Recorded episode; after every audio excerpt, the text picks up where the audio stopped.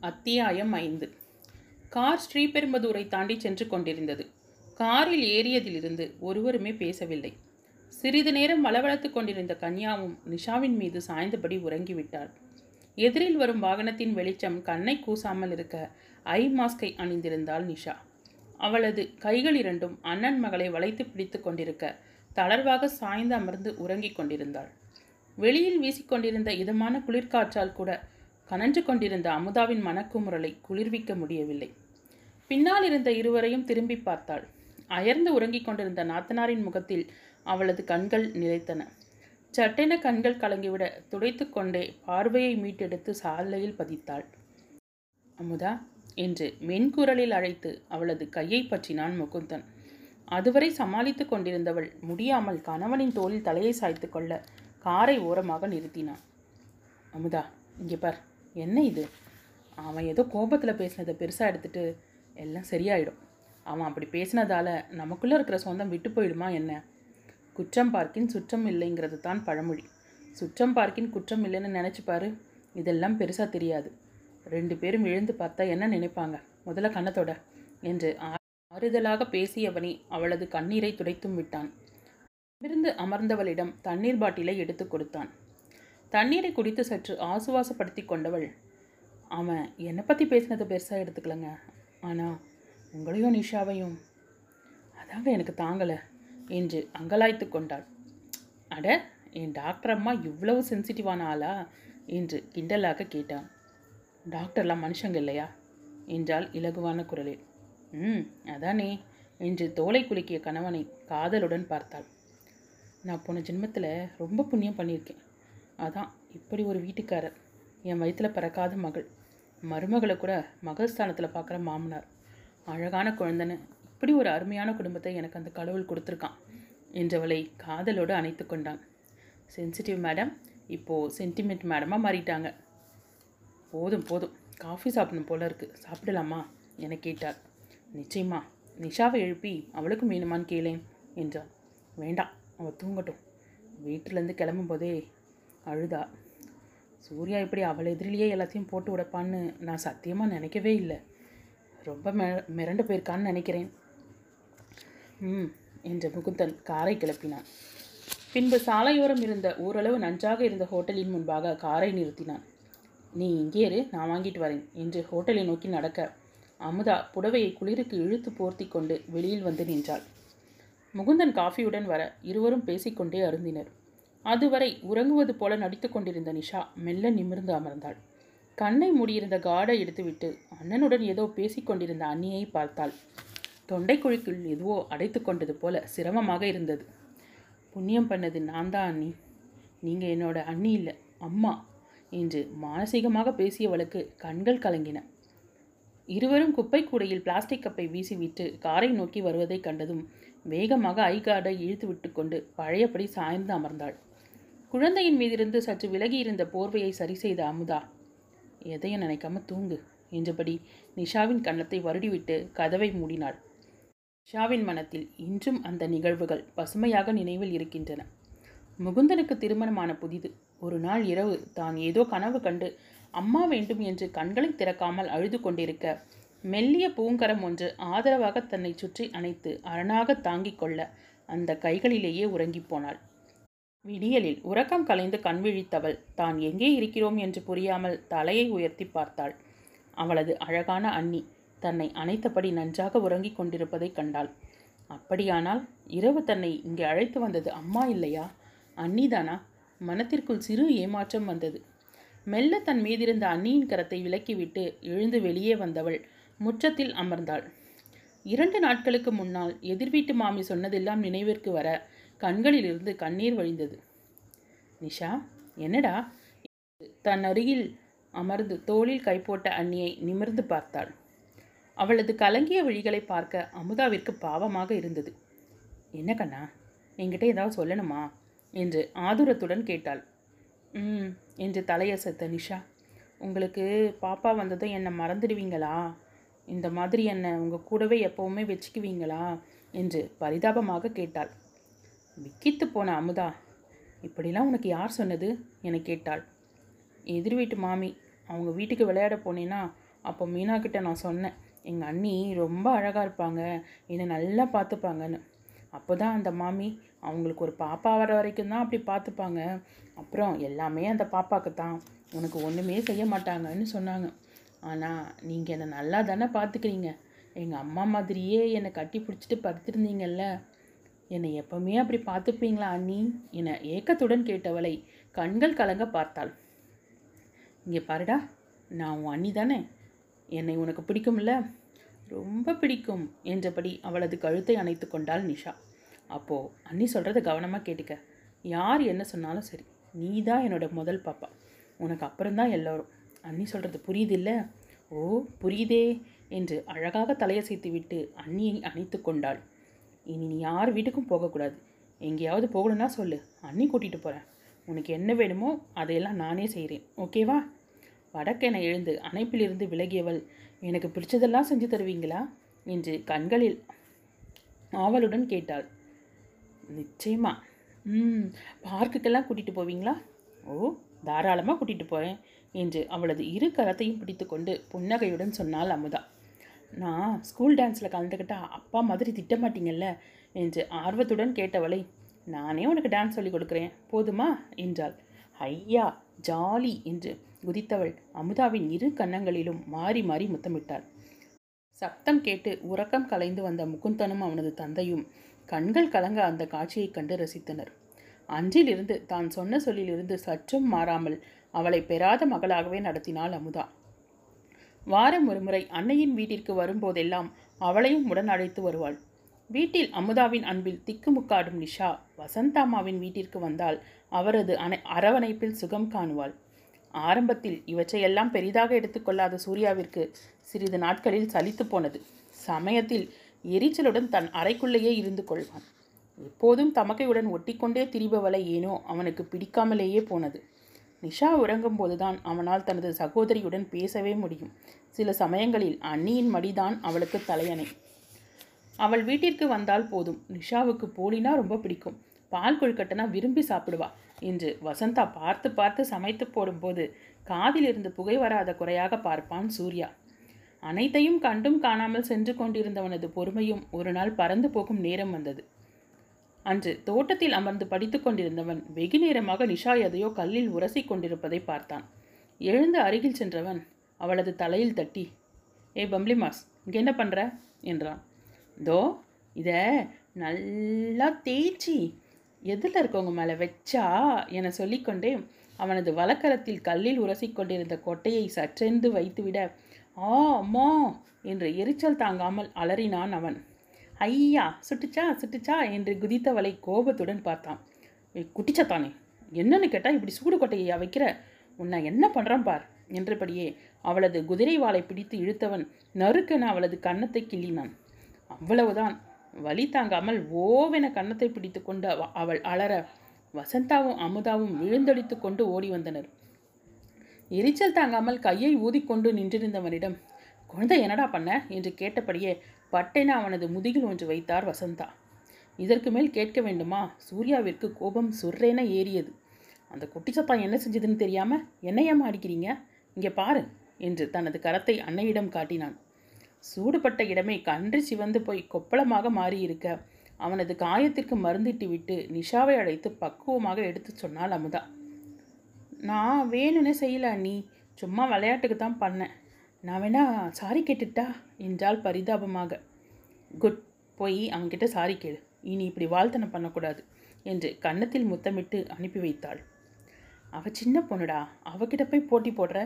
நீ கொஞ்ச நேரம் படுத்துரு அப்புறம் எழுந்து படிக்கலாம் என்று வசந்தா மகனுக்கு அறிவுரை சொல்லி கொண்டிருக்க அதை கேட்டுக்கொண்டே உள்ளே வந்தாள் நிஷா. சாரி அத்தா நான் சும்மா தான் இருந்தேன். நீ அதானே என்னன்னு கேட்ட? அதான் செஞ்சு காட்டினேன். இது தப்பா? என்று பாவனையுடன் தலையை அசைத்தவள் பார்த்து வசந்தாவிற்கு சிரிப்பாக வந்தது. செய்யறதை செஞ்சுட்டு பேச்சப்பார் இதுக்கு. கடுப்புடன் பற்களை கடித்தான் சூர்யா. இருவருக்குமான வெளிப்படையான பிரச்சனை அன்று முதல் ஆரம்பமானது.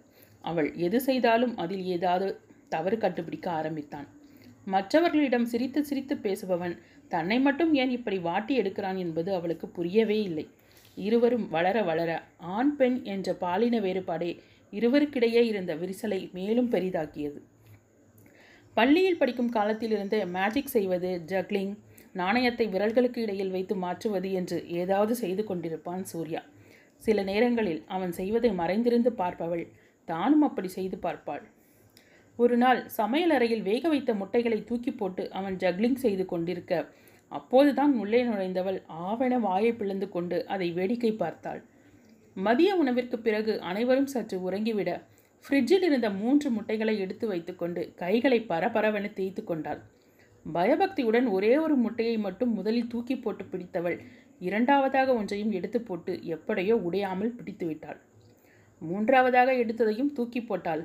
ஆனால் இம்முறை ஒன்று தரையிலும் மற்றொன்று அவள் மேல் மோதியதில் கீழே விழுந்தும் உடைந்தது. தலையை சொரிந்தவள் அத்தான் செய்தப்போ உடையலை எனக்கு மட்டும் ஏன் உடையுது என்பது போல் புரியாமல் விழித்தாள். ஐயோ அந்த மூணாவது முட்டையை காணோமே என்ற திகைப்புடன் நின்ற இடத்திலிருந்தே அன்னார்ந்து மேலே பார்த்தவள் தேடிக்கொண்டே திரும்பி சமையலறை வாசலை பார்த்தாள். எங்கோ வெளியே செல்ல தயாராகி வந்தவனது தலையில் மோதிய முட்டை உடைந்து வழிந்து அவனது சட்டையை நனைத்திருக்க நரசிம்மமூர்த்தியின் மறு அவதாரமாகவே அங்கே நின்றிருந்தான் சூர்யா. கோபத்துடன் அவன் கத்திய காட்டு கத்தலில் உறங்கிக் கொண்டிருந்த அனைவரும் வாரி சுருட்டி கொண்டு ஓடி வந்தனர். அவனை அந்த கோலத்தில் கண்டவர்கள் சிரிக்கவும் பயப்பட்டு சிரமப்பட்டு வாயை இறுக மூடிக்கொண்டு நின்றிருந்தனர். அனைவரது முகத்தையும் பார்த்தவன் எரிச்சலுடன் தலையில் அடைத்து கொண்டு அங்கிருந்து அகன்றான். சமையலறை இருந்த கோலத்தையும் கதவோரமாக ஒட்டிக்கொண்டு நின்றிருந்தவளையும் பார்த்தவர்களுக்கு எதையும் சொல்லி புரிய வைக்க வேண்டிய அவசியமே இல்லாமல் போனது. அண்ணியின் உத்தரவுப்படி மூன்றாவது முறையாக சமையலறையை துடைத்து விட்டு கொண்டிருந்த நிஷாவிற்கு இடுப்பெலும்பு கழன்றதுதான் மிச்சம். தன்னையும் அறியாமல் நடந்தவற்றை நினைத்து சிரித்து கொண்ட நிஷாவிற்கு இன்று சூர்யா பேசிய பேச்சுக்கள் நினைவில் வர அவளது அத்தனை சந்தோஷமும் துடைத்தெறியப்பட்டதைப் போல் காணாமல் போனது. தான் இதுவரை அவனிடம் நடந்து கொண்ட முறைக்கு அவன் பேசியது கொஞ்சமும் தவறில்லை என்று நினைத்தாள். ஆனால் அன்னிக்கு எதற்காக இப்படி ஒரு ஆசை? ஆரம்பத்திலிருந்தே அத்தான் என்னிடம் இப்படியே தானே இருக்கிறார். எப்படி அன்னிக்கு இந்த யோசனை தோன்றியது? என்னை பிடிக்காதவரிடம் எதற்காக அவர்கள் அந்த கேள்வியை கேட்க வேண்டும்? கேள்விகள் மட்டும் வளர்ந்து கொண்டே போனது. அதற்கான விடைகள் மட்டும் தெரியவே இல்லை. சூர்யா தான் உங்களுக்கு வேணா என்னை பிடிக்காமல் இருக்கலாம். ஆனால் எனக்கு உங்களை ரொம்ப பிடிக்கும். ஏன்னா நீங்கள் அமுதா அண்ணியோட தம்பி. அந்த ஒரே ஒரு காரணம் மட்டுமே போதும் என்று அவனிடம் சொல்வது போல நினைத்து தனக்கே சொல்லிக்கொண்டவள் அழுத்தமாக அதை தனது ம மனத்தில் பதிய வைத்து கொள்ள முயன்றாள். அத்தியாயம் ஆறு. ஷா உன்னை பார்க்க விசிட்டர்ஸ் வந்திருக்காங்களாம். வார்டன் வர சொன்னாங்க என்று ஒருத்தி வந்து சொல்லிவிட்டு சென்றாள். உடனே படுக்கையின் மீதிருந்த துப்பட்டாவை எடுத்து தோளில் போட்டுக்கொண்டு பார்வையாளர்கள் அறைக்கு சென்றாள். அங்கு வசந்தாவையும் பாரதியையும் கண்டதும் சிரிப்புடன் அவர்கள் அருகில் சென்றாள். எப்படி இருக்கீங்க அத்தை? என்றவளது கன்னத்தை பிடித்து ஆசையுடன் தடவி கொடுத்தார் வசந்தா. நல்லா இருக்கேன் தங்கம் நீ எப்படிடா இருக்க? என்று அவர் கேட்டதும் கண்களில் நீர் திரையிட. ம் என்றபடியே தலையை அசைத்தாள். ரெண்டு மாசமாச்சு உன்னை பார்த்து. ஃபோன் கூட பேசுறதில்ல நீ. அத்தை மேலே உனக்கு வருத்தமாடா? என்றார் உருக்கமாக. அதெல்லாம் இல்லை அத்தை. ஃபஸ்ட் செமஸ்டர் வருது. அதான் படிப்பு ப்ராக்டிக்கல்னு நேரம் ஓடி போகுது வேற ஒன்றும் இல்லை என்று மழுப்பலாக சொன்னாள். இதெல்லாம் காரணமாக இருந்தாலும் எனக்கு புரியாமல் இல்லை. இன்னும் அதையெல்லாம் நினச்சி மனசை குழப்பிக்காத தங்கம். நீ தான் வர்றதில்ல. அதான் நானே உன்னை பார்க்க வரணும்னு நினைப்பேன். ஏதாவது வேலை வந்துடும் இன்னைக்கு பாரதியை வர சொல்லி கிளம்பி வந்துட்டேன் என்றவர். சாப்பிட்டியாம்மா? என்று பரிவுடன் விசாரித்தார். மணி பன்னெண்டு தானே அத்தை ஆகுது. லன்ச் டைமுக்கு இன்னும் அரை மணி நேரம் இருக்குது என்றாள் உனக்கு பிடிச்ச நெய் சாதமும் காலிஃப்ளவர் பட்டாணி மசாலாவும் செஞ்சு கொண்டு வந்திருக்கேன். இன்னைக்கு நாம் சேர்ந்து சாப்பிடலாம் எனவும் சரி என தலையசைத்தாள். மெல்ல அத்தான் எப்படி இருக்காங்க அத்தை? இன்னும் அண்ணி மேலே கோபமாக தான் இருக்காங்களா? என தழைந்த குரலில் கேட்டாள். அதுவரை மலர்ந்த முகத்துடன் இருந்த வசந்தா சற்று சோர்வுற்றது போலானார். என்கிட்டயே ரெண்டு நாளாக முழுசாக பேசாமையே இருந்தான். பெத்த வேறு கேட்க மாட்டேனுதே நானே போய் அவனை சமாதானப்படுத்தினேன். ஃபாரினுக்கு போக விருப்பமான ஆஃபீஸில் கேட்டாங்களாம். சரின்னு எழுதி கொடுத்துட்டு வந்திருக்கான். போகட்டுமான்னு என்கிட்ட ஒரு வார்த்தை சம்மதம் கேட்கல. போக போகிறேன்னு விஷயத்தை மட்டும் சொன்னான். ரெண்டுலேருந்து மூணு வருஷம் ஆகும் போல் திரும்பி வர்றதுக்கு. அம்மா ஒருத்தி தனியாக இருப்பாளேங்கிற எண்ணம் கூட இல்லையேம்மா அவனுக்கு. இப்படி எல்லாம் வளர்த்த அவனை இப்படி அருமை தெரியாமல் வளர்ந்து நிற்கிறான் என்னத்தை சொல்கிறது எல்லாத்தையும் மனசுலேயே வச்சுக்குவேன். என்றைக்காவது பாரதி வந்தா அவன்கிட்ட புலம்புறதோடு சரி. என்றவருக்கு நெஞ்சை அடைப்பது போல இருந்தது. அத்தானுக்கு இப்போ கோபத்தில் எதையும் யோசிக்கிற நிலையில இல்லை. சீக்கிரமே சரியாயிடும் அத்தை. அன்னைக்கு இதெல்லாம் தெரியுமா? என்று கேட்டாள். இல்லைடா அவளுக்கே ஏகப்பட்ட வேலைங்க. இதில் இதையும் சொல்லி அவளை கவலைப்பட வைக்கணுமா? ஏதோ உங்ககிட்ட சொல்லணும் போல இருந்துச்சு. விடு. நேரமாச்சு. வா சாப்பிடலாம் என்றார் வசந்தா. வெளியில் போயிடலாம் அத்தை என்றவள் கூடையை தூக்கி கொண்டு முன்னால் நடக்க வசந்தா அவளை பின்தொடர்ந்தார் பாரதி வா சாப்பிடலாம் என்று அவர்கள் பேச இடமளித்து சற்று தள்ளி அமர்ந்திருந்தவனை அழைத்தாள். பரவாயில்லையே என் பேரை நினைவு வச்சிருக்கியா என்று கிண்டலாக கேட்க உன்னை போய் மறப்பேனா? என்னோட காமெடி டைமே நீதானே என்று கூறிவிட்டு நகைத்தாள் நிஷா. அதானே எங்கடா உன் வாய்க்கொழுப்பெல்லாம் காணாமல் போச்சோன்னு கொஞ்சம் ஆச்சரியப்பட்டுட்டேன் என்றான். ஆச்சரியப்பட்டுட்டே இருந்தா அப்புறம் வெறும் தட்டைத்தான் நீ சாப்பிடணும். ரொம்ப பேசாம வா என்றவள் இருவருக்கும் முன்னால் நடந்தாள். சற்று நேரம் கலகலப்பாக பேசியபடி மூவரும் சாப்பிட்டு முடித்ததும் வசந்தா கிளம்ப ஆயத்தமானார். முடிஞ்சா வீட்டுக்கு வந்துட்டு போடா என்று வாஞ்சையுடன் அழைத்தவரிடம் அவளால் மறுக்க முடியவில்லை. ட்ரை பண்ணுறேன் அத்தை என்றாள். வசந்தா காரில் அமர்ந்ததும் பாரதி ஒரு நிமிஷம் இப்படி வாயேன். என்று அவனை அழைத்தாள் நிஷா. சொல்லு பம்ப்ளி என்றான். தயங்கியபடி எனக்காக ஒரு உதவி பண்ணுவியா? என கேட்டாள். என்ன பெருசாக சஸ்பென்ஸ்லாம் வைக்கிற? என்ன பண்ணணும்னு சொல்லு. அது அத்தாங்கிட்ட நான் மன்னிப்பு கேட்டேன்னு சொல்லிடுறியா? என்றாள். பாரதி குரு குருவென அவளை பார்த்தான். புரிஞ்சுதான் பேசுறியா? ஆமாம் என்னால் தானே அண்ணி கூட சண்டை போட்டாங்க. அண்ணி ரொம்ப ஃபீல் பண்ணுறாங்க பாரதி என்றாள் வருத்தத்துடன். அதுக்கு நீ சாரி கேட்டு தான் அவங்க பேசணும்னு இல்லை. அவங்க கூட பிறந்தவங்க. இன்றைக்கி அடிச்சுக்குவாங்க நாளைக்கு சேர்ந்துக்குவாங்க. நீ இப்படியெல்லாம் பேசுகிறது அக்காவுக்கு தெரிஞ்சுதான் வருத்தப்படுவாங்க. நீ எந்த தப்பும் செய்யலை நிஷா. நீ எப்பவும் போல் இயல்பாக தான் இருக்க. அப்படியே இரு. அடுத்தவங்களுக்காக நாம மாறணும்னு நினச்சா நிமிஷத்துக்கு ஒரு அவதாரம் எடுக்கணும் என்றான். இல்லை நான் சொல்ல வரதை புரிஞ்சிக்க. இந்த வர் என்ன சொன்னாலும் சரி. நான் இதை சொல்ல மாட்டேன். வேணும்னா நீயே அவங்ககிட்ட சொல்லிக்க. என்றவன் சிறு கோபத்துடன் காரில் ஏறினான். வசந்தா எதிர்வது நடவடிக்கையும் கவனித்து கொண்டு அமைதியாக அமர்ந்திருந்தார். பாட்டி என்று துள்ளி குதித்து ஓடி வந்த பேத்தியை அணைத்து தூக்கி கொண்டார் வசந்தா. எப்படிம்மா இருக்க? என்று பின்னாலேயே வந்த மகளை பார்த்து சந்தோஷத்துடன் தலையசைத்தார். வாங்க மாப்பிள்ள என்று முகுந்தனை வரவேற்றவர். இப்போதான் உனக்கு இந்த பக்கம் வர வழி தெரிஞ்சுதா? என்று மகளிடம் கேட்டவருக்கு சிறு மனத்தாங்களும் சந்தோஷமும் ஒரு சேர வந்தது. வரணும்னு நினச்சேன். வர முடியலன்னு பொய் சொல்ல விரும்பலம்மா. மனசுக்கு கொஞ்சம் கஷ்டமாக இருந்தது. அதான் வரலை. போன வாரம் நிஷாவை பார்க்க போயிருந்தியாமே? சொன்னான் என்றால் அமுதா. அப்போது எல்லா விஷயமும் தெரிஞ்சு தான் வந்திருக்க. ம் தெரியும். ஃபாரின் போய் சம்பாதிக்க நினைக்கிறான். தப்பில்லை. சந்தோஷமாக அனுப்பி வைமா கொஞ்ச நாள் போய் அங்கே இருந்தால் தான் சொந்தங்களோட அருமை தெரியும். நேரா நேரத்துக்கு சமைச்சு போட நீ இருக்க. அங்கே போய் காயட்டும். அப்போ தெரியும் வீட்டோட அருமை என்று சிரித்து கொண்டே சொன்னாள். ஆனாலும் உனக்கு இவ்வளோ கோபம் இருக்கு வேணாம் உன் தம்பி மேலே. சமைக்கலைனா அவன் ஏன் ச- காயணும்? எத்தனை இந்தியன் ரெஸ்டாரண்ட் இருக்கு? அங்கே போய் சாப்பிட போகிறான் என்று மைத்துனனுக்கு பரிந்து வந்தான் முகுந்தன். ஓ எத்தனை நாளைக்கு? நம்ம ஊர் ஹோட்டல்லையே மூணு நாளைக்கு மேலே சாப்பிட முடியாது. இதில் ஃபாரினில் போய் எத்தனை நாளைக்கு இதெல்லாம் செல்லுபடி ஆகும்? என்று கணவனை மடக்கினாள். அத்தை உங்கள் பொண்ணை டாக்டருக்கு படிக்க வச்சதுக்கு பதிலாக வக்கீலுக்கு படிக்க வச்சுருக்கலாம். பேஷண்ட்டுங்களாவது பிழைச்சிருப்பாங்க. என்று அவன் கிண்டலில் இறங்க பதிலுக்கு அமுதாவும் பேச ஆரம்பித்தாள். நீண்ட நாட்களுக்கு பிறகு பேச்சும் சிரிப்புமாக வீடே நிறைந்திருக்க வசந்தாவிற்கு மனம் நிறைந்து போனது. நிஷா வராளா அமுதா? என கேட்டார். அவளுக்கு செமஸ்டர் நடக்குதுமா?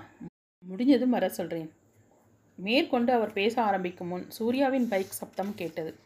வாசலில் நின்றிருந்த காரை கண்டதுமே சற்று தவிப்புடன் தான் வீட்டிற்குள் வந்தான். சோஃபாவில் அமர்ந்திருந்த முகுந்தனை தர்ம சங்கடத்துடன் பார்த்தான். வா சூர்யா முதல்ல கையை கொடு என்று தன்னை வாழ்த்திய மாமாவை நெகிழ்ச்சியுடன் பார்த்தான். தேங்க்ஸ் மாமா என்றவன். சாரி மாமா அன்னைக்கு ஏதோ என்று ஆரம்பித்தவனை பேச விடவில்லை முகுந்தன்.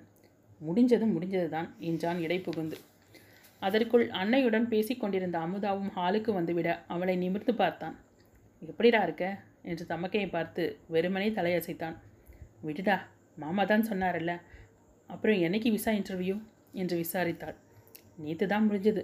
ட்ரெஸ் பர்ச்சேஸ்க்காக தான் போயிருந்தேன் என்றவன் வாங்கி வந்தவற்றை காட்டிவிட்டு பொதுவாக பேசிக்கொண்டிருந்தான் அவனது பார்வை மட்டும் அவ்வப்போது விளையாடிக் கொண்டிருந்த கன்யாவின் மீது சென்று வந்தது. அறைக்கு உடைமாற்ற சென்றவனின் பின்னோடு சென்றாள் கன்யா. மாமா நான் உள்ள வரட்டா? என்று அனுமதி கேட்ட அக்கா மகளை அள்ளி தூக்கி கொண்டான். அடக்குட்டி பொண்ணு பர்மிஷன்லாம் கேட்குறீங்க இன்னைக்கு ஸ்கூலுக்கு மட்டம் போட்டாச்சா? என்றான். எனக்கு சாட்டர்டே லீவ் ஆமாம் நீங்கள் என்ன ஆஃபீஸ்க்கு மட்டமா? என்று பதிலுக்கு மடக்கினால் அந்த சின்ன குட்டி. ம் எல்லாம் அப்படியே அத்தையோட வாரிசு என்றவன்.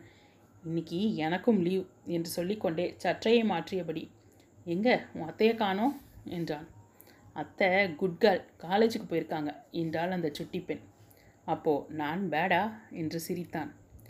கன்னத்தை ஒற்றை விரலால் தட்டி யோசித்தபடி ஆமாம் நீ தான் எப்போ பாரு எங்கள் அத்தையை திட்டுறல்ல. அதான் நான் கூட உள்ள வரட்டுமான்னு பர்மிஷன் கேட்டேன் என்றவள் அறையிலிருந்து வெளியே ஓடிப்போக ஸ்தம்பித்து நின்றான். அத்தியாயம் ஏழு. மனம் முரண்டிக்கொண்டே இருந்தது. பாரதி சொன்னபடி தானே ஃபோன் செய்துவிட்டால் என்ன? என்ற தோன்றிய எண்ணம் ஒவ்வொரு நிமிடத்திற்கும் வலுப்பெற்றதில். கடைசியில் ஃபோன் செய்து விடுவது என்ற முடிவிற்கு வந்தாள். மொபைலை கையில் எடுக்கும்போதே இதயம் தடக் தடக்கென வேகமாக துடித்தது. இதுநாள் வரை அவனிடம் நேரில் பேசியிருந்த போதும் ஒருமுறை கூட ஃபோனில் பேசியதில்லை. வசந்தா அத்தை சொன்னாரானால் இவனது நம்பரை போட்டு கொடுப்பதோடு சரி. இப்போது அதுதான் அவனது எண்ணை நன்றாக நினைவில் வைத்திருக்க உதவியது. அவனிடம் எப்படி பேச்சை ஆரம்பிப்பது என்று ஒன்றிற்கு பத்து முறை இப்படி பேசலாமா? அப்படி பேசலாமா? என்று யோசித்தும் எதுவும் சரிவரவில்லை. இதென்னடா வம்பாக இருக்கிறதே. முதலில் ஃபோனை போடுவோம்.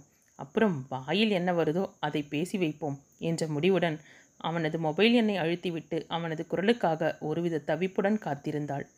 ஒரு பீப் சத்தத்துடன் அவளது மொபைல் உயிரை இழந்தது. ச்ச பேட்டரி காலி. இந்த சார்ஜரை எங்கே வச்சேன்? என்று எரிச்சலுடனே அறையை தலைகீழாக புரட்டி போட்டு ஆராய்ந்தாள். கிடைத்தால்தானே கோபத்தில் மொபைலை தூக்கி விசிறி அடிக்க வேண்டும் போல் இருந்தது அதே கோபத்துடன் பொத்தென கட்டிலில் அமர்ந்தாள். பிசிஓவிலிருந்து ஃபோன் செய்யலாமா என்ற எண்ணத்தையும் கைவிட்டாள். பார்வை நிலையில்லாமல் அங்கும் இங்கும் அலைந்து கொண்டிருக்க ஷெல்ஃபில் இருந்த அரை தோழியின் மொபைல் கண்ணில் பட்டது. வேகமாக அதை எடுத்தவள் அவனது எண்ணெய் ஒற்றினாள் அத்தான் ஃபோனை எடு இந்த பிடாரி வந்தா என் ஃபோனை ஏன் எடுத்தேன்? ஏன் மின்னியம் பிடிப்பா? ஃபாஸ்ட்டாக எடு என்று மனத்திற்குள் அல்லாடியபடி அவனது குரலை எதிர்பார்த்து காத்திருந்தாள். மறுமுனையில் அவன் எடுக்கவே இல்லை. மீண்டும் இரண்டு முறை முயற்சித்தும் பலனில்லாமல் போக சலித்து போனது அவளுக்கு. சற்று நேரம் அப்படியே அமர்ந்திருந்தவள் மெல்ல நினைவு வந்தவளாக கால் ஹிஸ்டரியிலிருந்து அவன் அது எண்ணெய் அழித்துவிட்டு ஃபோனை அதனிடத்திலேயே வைத்தாள். அதன் பிறகு ஏனோ அவனிடம் பேச வேண்டும் என்று தோன்றினாலும் ஏதோ ஒரு தயக்கம் இருந்ததால் அந்த எண்ணத்தை முற்றிலுமாக கைவிட்டாள். இரவு உணவை முடித்துக்கொண்டு தனது அறைக்கு திரும்பி வந்தபோது அறை தோழி யாரையோ திட்டிக் கொண்டிருந்தாள். என்னவென்று விசாரித்த போதுதான் அவள் சொன்ன செய்தியிலிருந்து சூர்யாவைத்தான் திட்டிக் கொண்டிருக்கிறாள் என்று புரிய பக்கென்றிருந்தது நிஷாவிற்கு. சரியான டுபாகுரா இருப்பான் போல. நான் உனக்கு ஃபோனே பண்ணலைன்னு இதோட அஞ்சு முறை சொல்லிட்டேன். அவன் என்னடானா மூணு தடவை உன்கிட்டேருந்து எனக்கு கால் வந்திருக்குன்னு அளந்து விடுறான். இவனுங்களுக்கு வேற வேலையே இல்லை. யார் மாட்டுவாங்கன்னு அலையிறானுங்க என்று அவள் திட்டிக்கொண்டே போனாள். நிஷாவிற்கு அவனை நினைத்து பாவமாகவும் இருந்தது. அதே நேரம் நான் தான் உன் ஃபோனிலிருந்து பேசினேன் என்று அவளிடம் சொல்லிவிட பயமாகவும் இருந்தது. இதைவிட அவனிடமே திட்டு வாங்கி கொள்ளலாம். இவள் வாயில் விழுந்தால் கண்ட மேனிக்கு திட்டி வைத்து நம்ம நாளையே நாசமாக்கி விடுவாள் என்று புரிந்ததால் எதுவுமே சொல்லாமல் கமுக்கமாக இருந்து கொண்டாள். செமஸ்டர் எக்ஸாம் முடிந்து ஊருக்கு வந்து சேர்ந்த நிஷா தனது பெரும்பாலான நேரத்தை லைப்ரரியிலேயே கழித்தாள். இன்றும் அப்படித்தான். அவள் லைப்ரரியில் இருந்து கிளம்பும்போது மணி ஒன்றாகி விட்டிருந்தது. இல் இரண்டு இட்லியை மட்டும் சாப்பிட்டு விட்டு வந்தவள் புத்தகங்களில் மூழ்கிவிட நேரம் போனதே தெரியவில்லை. இப்போது பசி வயிற்றை கிள்ள வேகமாக வீட்டை நோக்கி சைக்கிளை மிதித்தாள். அண்ணி சொன்னப்பவே கூட ஒரு இட்லியாவது சாப்பிட்டுட்டு வந்திருக்கலாம். கதை படிக்கிற ஆர்வத்தில் நேரம் போனதே தெரியல. போய் ஃபுல் கட்டு கட்டணும் என்று நினைத்தபடியே வந்தாள். கேட்டை திறந்தவள் அங்கே நின்றிருந்த அண்ணனின் காரை கண்டதும் இந்த நேரத்தில் வீட்டில் அண்ணனா? எப்படி? என்ற யோசனையுடனே சைக்கிளை எப்போதும் நிறுத்தும் இடத்தில் நிறுத்தினாள். அழைப்பு மணியை அழுத்த கையை உயர்த்தியதுதான் தாமதம். உள்ளிருந்து ஒலித்த சூர்யாவின் குரலில் திகைத்து நின்றாள். அத்தானா சொல்லாமல் கொல்லாமல் வந்திருக்கானே. ஓ இன்னும் ரெண்டு நாளில் ஃபாரின் கிளம்புவதால் சொல்லிக்கொள்ள வந்திருப்பான் என்று புரிந்து கொண்டாள். மெல்ல வந்த சுவடே தெரியாமல் பின்பக்க வாசல் வழியாக வீட்டின் உள்ளே நுழைந்தாள். நெய்யில் முந்திரியை வறுக்கும் வாசம் வீட்டையே தூக்கியது. அவளது வயிறு என்னை கொஞ்சம் கவனியேன் என்று அவளிடம் கெஞ்சி ஓலமிட்டது.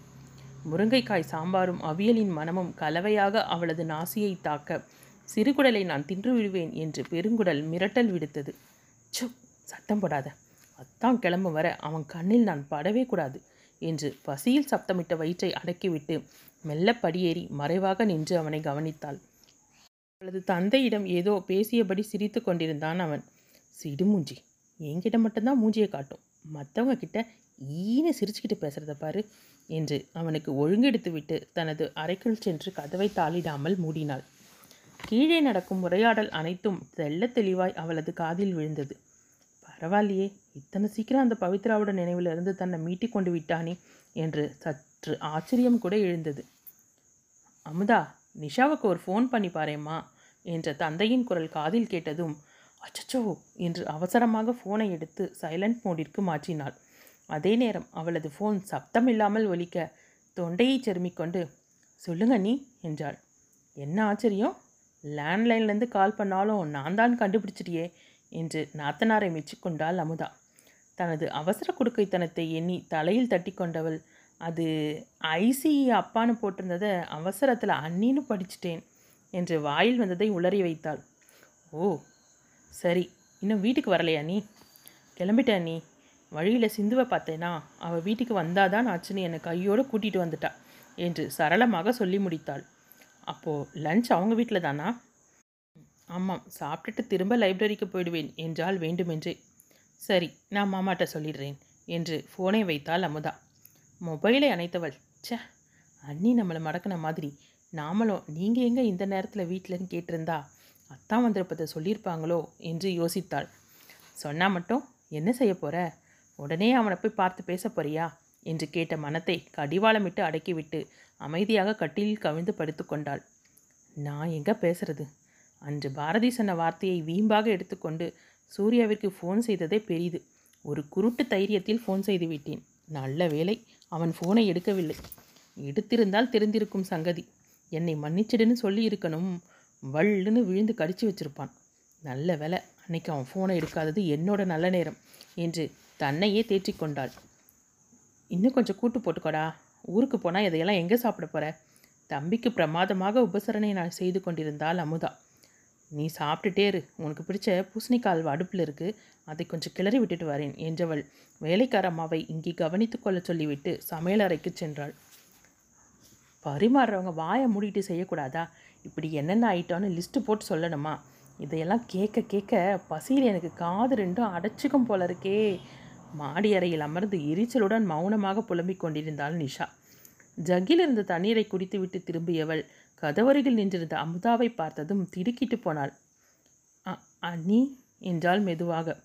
அழுத்தமாக அவளை பார்த்த அமுதா முதல்ல சாப்பிடு என்று கொண்டு வந்திருந்த தட்டை மேஜை மீது வைத்தாள். தான் சொன்னது பொய் என்று தெரிந்த போதும் இப்படி பார்த்து பார்த்து செய்யும் அண்ணியை ஏமாற்றி விட்டோமே என்ற குற்ற உணர்ச்சியில் கண்ணீரே வந்துவிடும் போலிருந்தது அவளுக்கு. சாரி அண்ணி. நான் எதுவும் சொல்ல வேணாம். சாப்பிடு. நீ வீட்டுக்குள்ளே வந்ததை நான் பார்த்தேன். என்றால் இயல்பாக. தவிப்புடன் பார்த்தவளிடம் வேலையை பாரு என்று சொல்லிவிட்டு கதவருகில் சென்றவள் சூர்யா இன்னும் அரை மணி நேரத்தில் கிளம்பிடுவான். சாப்பிட்டுட்டு கீழே வரியா? லைப்ரரியிலேருந்தே வர்ற மாதிரி வா என்றாள். கண்களை ஒரு நொடி அழுந்த மூடி திறந்தவள் குனிந்து தட்டை பார்த்தபடி இல்லை என்பதைப் போல தலையை அசைத்தாள் நிஷா. நிஷாமா நான் சொல்கிறது வேண்டாம் நீ. என்னால் யாரோட சந்தோஷமும் கெட வேணாம். ப்ளீஸ் என்னை கம்பல் பண்ணாதீங்க. என்னைக்கு என்னால் அடுத்தவங்க உதாசீனத்தை தாங்கிக்க முடியுதோ அன்னைக்கு நான் ஃபேஸ் பண்ணிக்கிறேன் என்று சொல்வதற்குள் அவளுக்கு நான் தழுத்தழுத்தது. வாயடைத்து போனால் அமுதா. எப்போதும் போல அவள் வளைய வந்தாலும் அனைவரிடமும் சிரித்து பேசினாலும் அவளது மனத்தின் ஆழத்தில் விழுந்த அந்த காயத்தின் வீரியத்தை இப்போதுதான் அமுதாவால் உணர்ந்து கொள்ள முடிந்தது. சிரமத்துடன் தனது வருத்தத்தை மறைத்துக்கொண்டு இதுவுமே பேசாமல் அங்கிருந்து அகன்றாள். அத்தனை நேரம் பசியில் தவித்த நிஷாவிற்கு எதிரில் தட்டு நிறைய விதவிதமான உணவிருந்த போதும் எதுவுமே ருசிக்கவில்லை. மனத்தின் நிலைக்கேற்ப தான் உணவின் தன்மையும் கூட இருக்கும் போலும். மனம் ஒரு விஷயத்தால் சந்தோஷிக்கும் போது பாகற்காயும் சர்க்கரையாக இனிக்கும். அதே மனம் சோர்வில் ஆழ்ந்திருக்கும் போது அமுதத்தையே பருகினாலும் அது ருசியறியா பண்டமாகவே இருக்கும். நிஷாவின் நிலையும் இப்போது அப்படித்தான் இருந்தது. அதுவரை இயல்பாக இருந்தவளை சூர்யாவை பார்க்க வருகிறாயா என்று கேட்டதும் ஏனோ தன்னை சுற்றி ஒரு கூட்டை அமைத்து கொண்டாள். சூர்யா இலையை மடிக்கும் நேரத்தில் டைனிங்கிற்கு வந்த அமுதா இரு சூர்யா உனக்கு பூசணி அல்வா கொண்டு வந்திருக்கேன் என்றாள். அக்கா இதுவே வயிறு ஃபுல்லாக இருக்குது அப்புறம் சென்னைக்கு தூங்கிக்கிட்டே தான் போகணும் என்று சொல்லிவிட்டு புன்னகைத்தான். பஸ்ஸில் தானே போக போகிற தூங்கிட்டே போயேன். சரி உன் விருப்பப்படி தூங்கிக்கிட்டே போகிறேன் ஆனால் இன்னும் கொஞ்ச நேரம் கழித்து சாப்பிட்றேன். நான் எழுந்துக்கிறேன் பெரியமாமா இலையை மடித்து விட்டு எழுந்தான். வார்த்தைக்கு வார்த்தை பேசினாலும் அவள் இயல்பாக இல்லை என்பதை உணர்ந்து கொண்ட முகுந்தன் என்ன என்பதைப் போல புருவம் உயர்த்தி வினவினான். தயக்கத்துடன் ஒரு நொடி மாமனாரை பார்த்தவள் நிஷாவின் அறையை கண்களாலேயே சுட்டிக்காட்ட புரிந்தது என்பதைப் போல தலையை அசைத்தான். கையை துடைத்தபடி வந்த சூர்யா கன்யா எத்தனை மணிக்கு வருவா? என்று கேட்டான். அவள் வர மூன்றரை ஆகிடும். நீ வரேன்னு சொல்லியிருந்தா ஹாஃப் டே லீவ் போட்டுட்டு கூட்டிகிட்டு வந்திருக்கலாம் என்றாள் இயல்பாக. ஆமாம் சொல்லிட்டு வந்திருக்கலாம். அதனால் என்ன நான் வெயிட் பண்ணி பார்த்துட்டே போகிறேன் என்றவன் தனது கை கடிகாரத்தை பார்த்தான். சூர்யா வந்ததிலிருந்தே அவனது பார்வை வீட்டை சுற்றியே வந்தது. நிஷா லைப்ரரிக்கு போயிருக்கிறாள் என்று தெரிந்ததும் சற்று தன்னை நிதானப்படுத்தி கொண்டுதான் இருந்தான். ஆனால் நேரமாக ஆக வாசலை பார்ப்பதும் கை கடிகாரத்தை பார்ப்பதுமாக இருந்தான். இடையிடையே மாமனாரின் கேள்விகளுக்கு கூட சற்று யோசித்து பதில் சொல்வதைப் போல தோன்றவே அமுதா தம்பியை சற்று கவனித்து பார்த்தாள். இதுவரை இருந்த சந்தேகம் இப்போது ஊர்ஜிதமானதாக ஒரு அர்த்தமான பார்வையை கணவனிடம் செலுத்தினாள். முகுந்தனும் அதை விளங்கிக் கொண்டது போன்று ஒரு பதில் பார்வையை அவளிடம் வீசினான். அத்தியாயம் எட்டு. நீ நிஷா கிட்ட கொஞ்சம் அழுத்தி சொல்லியிருந்தா நிச்சயமாக வந்திருப்பா. என்னமோ என் பிள்ளைய ஒதுக்கி வைக்கிற மாதிரி சங்கடமாக இருக்குது ஆற்றாமையுடன் சொன்ன அன்னையை அமைதியாக பார்த்தாள் அமுதா. அவளது பார்வைக்கு பின்னே எண்ணிலடங்கா கேள்விகள் ஒளிந்திருந்தன. கடைசியில் நீ ஒரு அம்மான்னு நிரூபிச்சிட்டல்லம்மா. உன் பிள்ளை வாய்க்கு வந்ததையெல்லாம் பேசுவான். அதை கேட்டுட்டும் அவள் அமைதியாக எதுவும் தெரியாத மாதிரி இருக்கணுமா? என்றவளை வெறித்து பார்த்தார் வசந்தா. உன் பிள்ளைக்காக வருத்தப்பட நீ இருக்க. அவளுக்கு அண்ணி நான் தானே இருக்கேன். நான் சொன்னால் அவள் நிச்சயமாக கேட்பாதான் ஆனால் நான் அவளை எதுக்காகவும் வற்புறுத்த மாட்டேன். அவளுக்கா இங்கே எப்போ வரணும்னு தோணுதோ அப்போ வரட்டும் என்று அழுத்தம் திருத்தமாக சொன்னாள். வசந்தா எதுவும் சொல்லாமல் மௌனமாக அமர்ந்துவிட அமுதாவிற்கு சங்கடமாக இருந்தது. அவர்தான் ஏதோ மனம் தாழாமல் பேசிவிட்டாலும் தான் நிதானமாக சொல்லியிருக்கலாம் என்று நினைத்து கொண்டாள். அன்னையின் அருகில் அமர்ந்து அவரது தோளை ஆதரவுடன் பற்றி கொண்டு சாரிம்மா நீ சட்டுன்னு வாய்க்கு வந்ததை பேசிட்டியேன்னு தான் என்றாள். அதுக்கு கூட எனக்கு உரிமை இல்லையா அமுதா?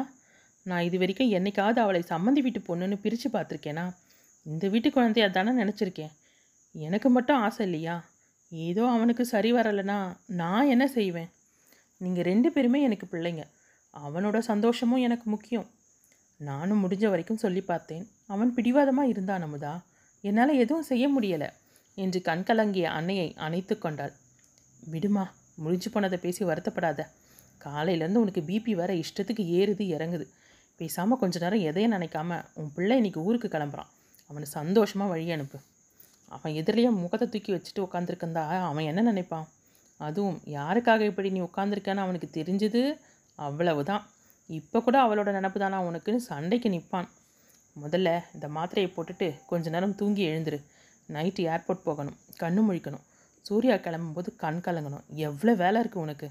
சற்று மிரட்டும் துணியில் ஆரம்பித்து அக்கறையுடன் பேசி கிண்டலாக முடித்தாள். நீயும் சும்மானு இருக்கிறதில்ல. எப்பவும் அவன்கிட்ட வம்பு தான் உனக்கு என்றவர் சிறு புன்னகை ஒன்றை உதிர்த்தார். ம் இப்படி சிரிச்சுக்கிட்டே இந்த மாத்திரையை போட்டுக்கோமா என்று தண்ணீரையும் கொடுத்தாள். வசந்தா உறங்கும் வரை அவர் அருகில் அமர்ந்திருந்தவள் எழுந்து வெளியே வந்து ஹாலில் அமர்ந்தாள். அம்மா சொன்னது போல நிஷா சிறிது நேரம் வந்து சென்றிருக்கலாம். அம்மாவை நேராக போய் பேசி அழைத்தும் அவள் வராதது தான் அவருக்கு இப்போது கவலை என்ற சிறு ஆதங்கமும் மனதில் எழுந்தது. அக்கா என்று சூர்யா அழைக்கும் மோசை கேட்டு நிமிர்ந்து மாடியை பார்த்தாள். என்ன சூர்யா? அம்மா என்ன பண்ணுறாங்க என்றான் மாத்திரை கொடுத்து தூங்க வச்சிருக்கேன். ஏதாவது வேணுமா? என்று கேட்டாள். தயங்கியவன் கொஞ்சம் மேலே வாயே பேசணும் என்றான். அமுதாவிற்கு ஆச்சரியமாக இருந்தது.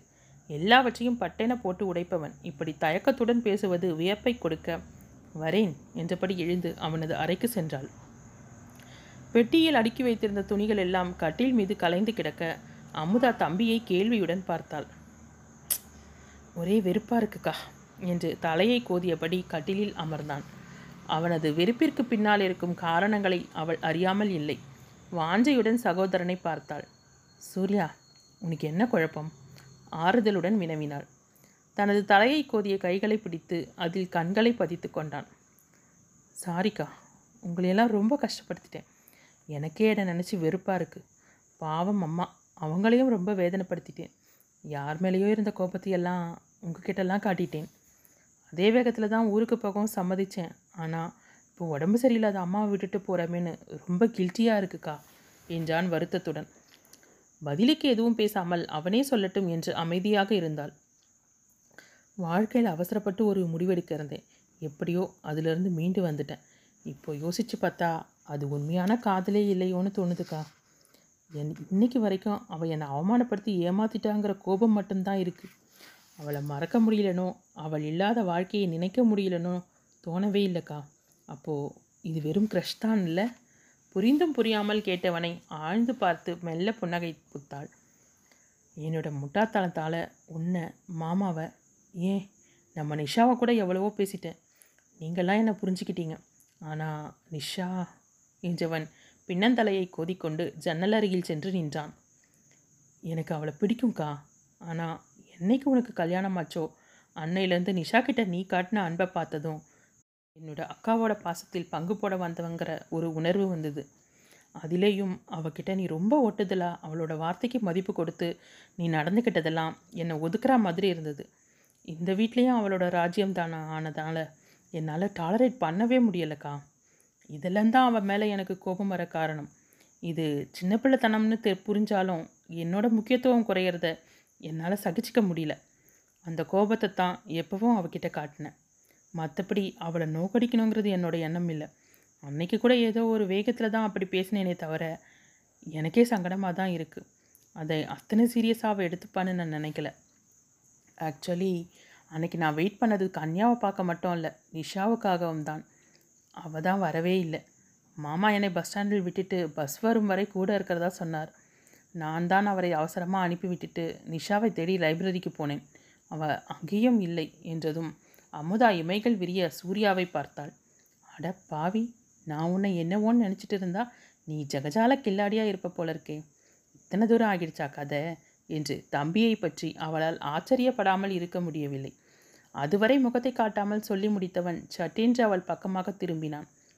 நீ நினைக்கிற மாதிரி தப்பான எந்த எண்ணமும் இல்லை. ஜஸ்ட் ஒரு சாரி கேட்கறதுக்காகத்தான் என்றவனை கைகளை கட்டிக்கொண்டு மேலே சொல்லு என்பது போல பார்த்தாள். ஃபோன்லேயே கேட்டிருக்கலாம். அது ஃபார்மாலிட்டிக்காக கேட்குற மாதிரி இருக்கும்னு தான் கேட்கல அம்மாவும் பாரதியும் போய் அவளை பார்த்து பேசிட்டு வீட்டுக்கு வர சொல்லிட்டு வந்திருக்காங்க. ஆனாலும் அவள் வரலை. அவள் எந்த அளவுக்கு நொந்து போயிருக்கான்னு தெரியுது. இப்போ கூட இதையெல்லாம் உங்ககிட்ட சொல்லணும் போல இருந்தது. அதான் சொல்லிட்டேன். மற்றபடி நீ நினைக்கிறது போல எதுவும் இல்லை என்று கடைசி வாக்கியத்தை மீண்டும் அழுத்திச் சொன்னான். அத்தனை நேரம் அமைதியாக இருந்தவள் நீ நினைக்கிற மாதிரின்னு அப்பப்போ சொல்கிறியே நான் என்ன நினச்சேன்னு தெரியுமா? என்று கேட்டாள். அது நீ நினைக்கிறதுன்னா அதான் கல்யாணம். கா காதல்னு அதெல்லாம் இல்லைன்னு சொல்கிறேன் என்றவன் சற்று தடுமாறினான். இல்லாத வரைக்கும் சந்தோஷம் என்று முணுமுணுத்தவள் சரி இந்த துணிகளை பேக் பண்ணு நேரமாகுது. கொஞ்ச நேரத்தில் உங்கள் மாமாவும் வந்துடுவார் போகிற இடம் புதுசு ஜாக்கிரதையாக இருந்துக்கும் உன்னோட முன்கோபத்தை எல்லாம் கொஞ்சம் மூட்டை கட்டி வச்சுட்டு நிதானமாக நடந்துக்கோ. அடிக்கடி ஃபோன் பண்ணு. அம்மாவை நாங்கள் பத்திரமா பார்த்துக்குவோம் நீ கவலைப்படாமல் இரு என்று தம்பியின் கன்னத்தை தட்டி கொடுத்தாள். மௌனமாக தலையசைத்தவன் உன்னை ரொம்ப மிஸ் பண்ணுவேங்க்கா என்றதும் அமுதாவின் கண்கள் கலங்கிவிட தன்னை சுதாரித்து கொண்டு உன்கிட்ட இருக்கிற பெரிய பிரச்சனையே இதுதான்டா.